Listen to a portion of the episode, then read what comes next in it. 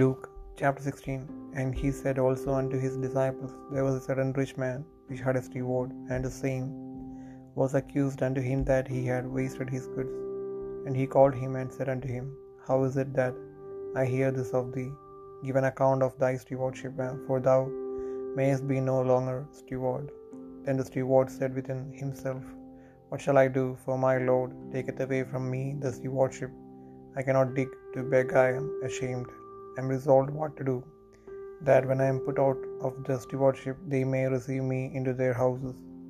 So he called every one of his lord's debtors unto him, and said unto the first, How much owest thou unto my lord? And he said, An hundred measures of oil. And he said unto him, Take thy bill, and sit down quickly, and write fifty. Then said he to another, And how much owest thou? And he said, An hundred measures of wheat. And he said unto him, Take thy bill, and write fourscore. And the Lord commended the unjust reward, because he had done wisely. For the children of this world are in their generation wiser than the children of light. And I say unto you, make to yourselves friends of the mammon of unrighteousness, that when ye fail, they may receive you into everlasting habitations. He that is faithful in that which is least is faithful also in much, and he uh, that is unjust in the least is unjust also in much. If therefore ye have not been faithful in the unrighteous mammon, who will commit to your trust the true riches? And if ye have not been faithful in that which is another man's, who shall give you that which is your own? No servant can serve two masters, for either he will hate the one and love the other, or else he will hold to the one and despise the other. He cannot serve God and mammon. And the Pharisees also, who were covetous, heard all these things, and they derided him. And he said unto them, Ye are they which justify yourselves before men, but God knoweth your hearts, for that which is highly esteemed among men is abomination in the sight of God. The law and the prophets were under until John. Since that time the kingdom of God is preached, and every man progresseth unto it. And it is easier for heaven and earth to pass than one lit title of the law to fail. Whosoever putteth away his wife and marrieth another committeth adultery, and whosoever marrieth her that is put away from her husband committed adultery. There was a certain rich man which was clothed in purple and fine linen, and fared and fared sumptuously every day. And there was a certain beggar named Lazarus, which was laid at his gate full of souls, and desiring to be fed with the crumbs which fell from the rich man's table. Moreover, the dogs came and licked his soles. And it came to pass that the beggar died, and was carried by the angels into Abraham's bosom. The rich man also died and was buried. And in hell he lifted up his eyes, being in torments, and seeth Abraham off and Lazarus in his bosom. And he cried and said, Father Abraham, have mercy on me, and send Lazarus, that he may dip the tip of his finger in water and cool my tongue, for I am tormented in this flame. But Abraham said, Thou son, remember that thou in thy lifetime receivest thy good things, and likewise Lazarus evil things. But now he is comforted, and thou art tormented. And beside all this, between us and you there is a great gulf fixed, so that they which would pass from thence to you cannot, neither can they pass to us that would come from thence. Then he said, I pray thee, therefore, Father, that thou wouldest send him to my father's house, for I have five brethren, that he may testify unto them, lest they also come into this place of torment. Abraham saith unto him, They have Moses and the prophets, let, him, let them hear them. And he said, Nay, Father Abraham, but if one went unto them from the dead, they will repent. And he said unto him, If they hear not Moses and the prophets, neither will they be persuaded, though one rose from the dead.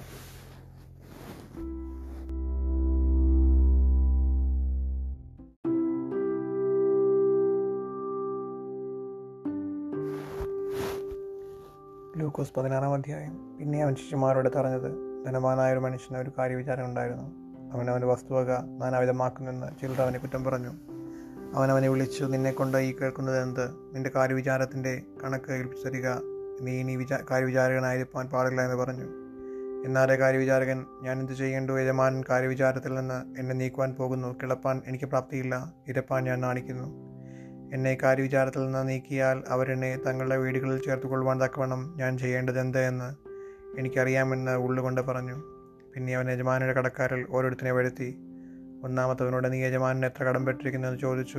നൂറ് കുടം എണ്ണ എന്ന് അവൻ പറഞ്ഞു. അവൻ അവനോട് നിന്റെ കൈച്ചീട്ട് വാങ്ങി വേഗമിരുന്ന് അൻപതെന്ന് എഴുതുക എന്ന് പറഞ്ഞു. അതിനുശേഷം മറ്റൊരുത്തനോട് നീ എത്ര കടം പെട്ടിരിക്കുന്നു? ചോദിച്ചു. നൂറ് പറ ഗോതമ്പ് എന്ന് അവൻ പറഞ്ഞു. അവനോട് നിന്റെ കൈച്ചീട്ട് വാങ്ങി എൺപതെന്ന് എഴുതുക എന്ന് പറഞ്ഞു.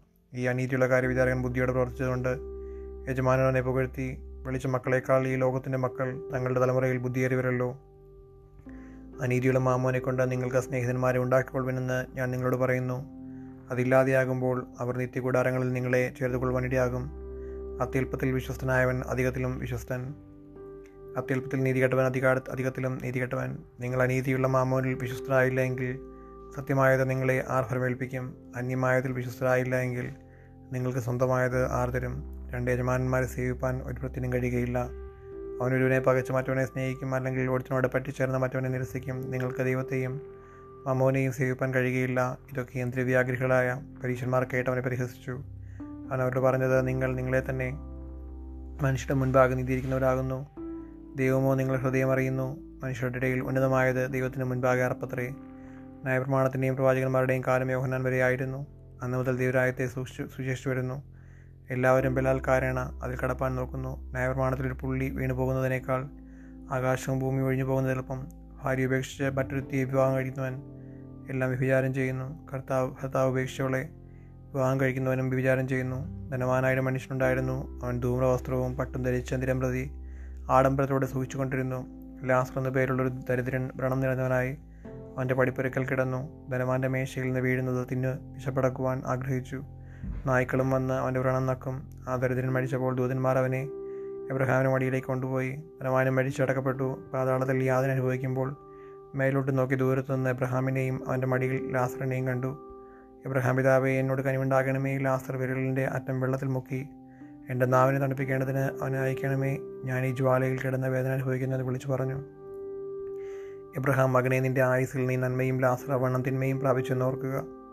ഇപ്പോൾ അവൻ അവിടെ ഇവിടെ ആശ്വസിക്കുന്നു നീയോ വേദന അനുഭവിക്കുന്നു. അത്രയുമല്ല ഞങ്ങൾക്കും നിങ്ങൾക്കും നടുവേ വലിയൊരു പിളർപ്പുണ്ടാകിയിരിക്കുന്നു. ഇവിടെ നിന്ന് നിങ്ങളുടെ അടുക്കൽ കടന്നു വരുവാൻ ഇച്ഛിക്കുന്നവർ കഴിവില്ല. അവിടെ നിന്ന് ഞങ്ങളുടെ അടുക്കൽ കടന്നു വരുവാനും പാടില്ല എന്ന് പറഞ്ഞു. അതിനവൻ എന്നാൽ പിതാവേ അവനെ എന്റെ അപ്പന്റെ വീട്ടിൽ അയക്കണമെന്ന് ഞാൻ അപേക്ഷിക്കുന്നു. എനിക്ക് അഞ്ച് സഹോദരന്മാരുണ്ട്. അവരും ഈ യാതനാ സ്ഥലത്ത് വരാതിരിപ്പാൻ അവൻ അവരോട് സാക്ഷ്യം പറയട്ടെ എന്ന് പറഞ്ഞു. ഇബ്രഹാമനോട് അവർക്ക് മോശയും പ്രവാചകന്മാരുമുണ്ടല്ലോ. അവരുടെ വാക്ക് അവർ കേൾക്കട്ടെ എന്ന് പറഞ്ഞു. അതിനവൻ അല്ല എബ്രഹാം പിതാവെ. മരിച്ചവരിൽ നിന്ന് ഒരുത്തൻ എഴുന്നേറ്റ് അവരുടെ അടുക്കൽ ചെന്ന് എങ്കിൽ അവർ മാനസാന്തരപ്പെടുമെന്ന് പറഞ്ഞു. അവൻ അവനോട് അവർ മോശയുടെയും പ്രവാചകന്മാരുടെയും വാക്ക് കേൾക്കാഞ്ഞാൽ മരിച്ചവരിൽ നിന്ന് ഒരുത്തൻ എഴുന്നേറ്റ് ചെന്നാലും വിശ്വസിക്കുകയില്ല എന്ന് പറഞ്ഞു.